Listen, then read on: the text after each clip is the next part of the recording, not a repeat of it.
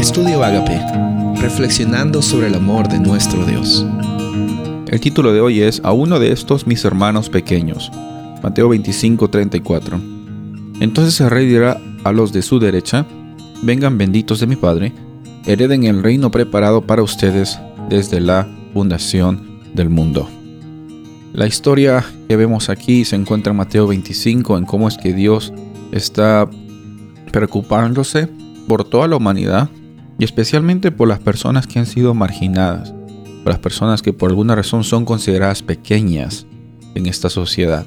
Muchas veces eh, nos decimos que las personas que no tienen mucho dinero son personas humildes y decimos, bueno, la humildad eh, es algo que viene caracterizado con la pobreza. Y no es necesariamente la realidad, ¿no? No es que una persona humilde es una persona sin dinero, tampoco es que una persona generosa es una persona que tiene mucho dinero y da mucho, no.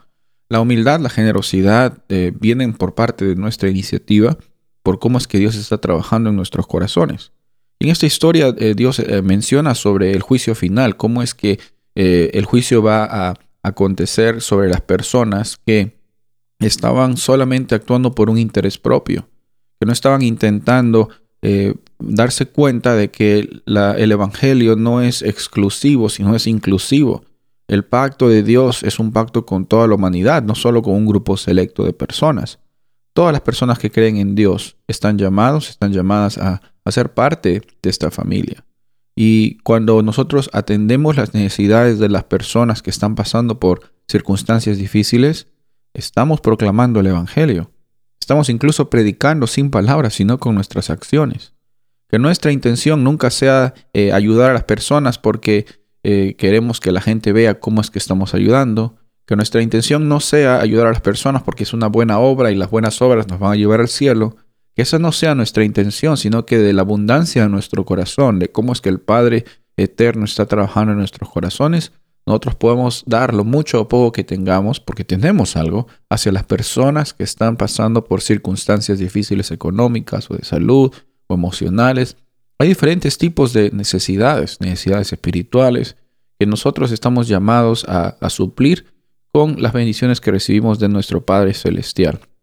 Por eso es que en esta semana hemos visto ejemplos como el joven rico, como saqueo, como ayudar a las personas, como eh, eh, Job, y, estas personas nos ayudan a ver de que en la vida van a haber conflictos, no todo va a salir necesariamente como lo estamos planificando, pero lo que sí sabemos es que nuestro Padre Celestial está siempre cuidando de nosotros y de la misma forma que cuida de nosotros y, transforma nuestras vidas, tenemos el privilegio, la oportunidad de compartir a los demás, ayudar a los demás y suplir necesidades de las personas de una forma proactiva, sin que ellos necesariamente vengan. Nosotros podemos ir y ver formas de cómo suplir necesidades, así como Jesús, cuando estuvo en este planeta, lo hizo.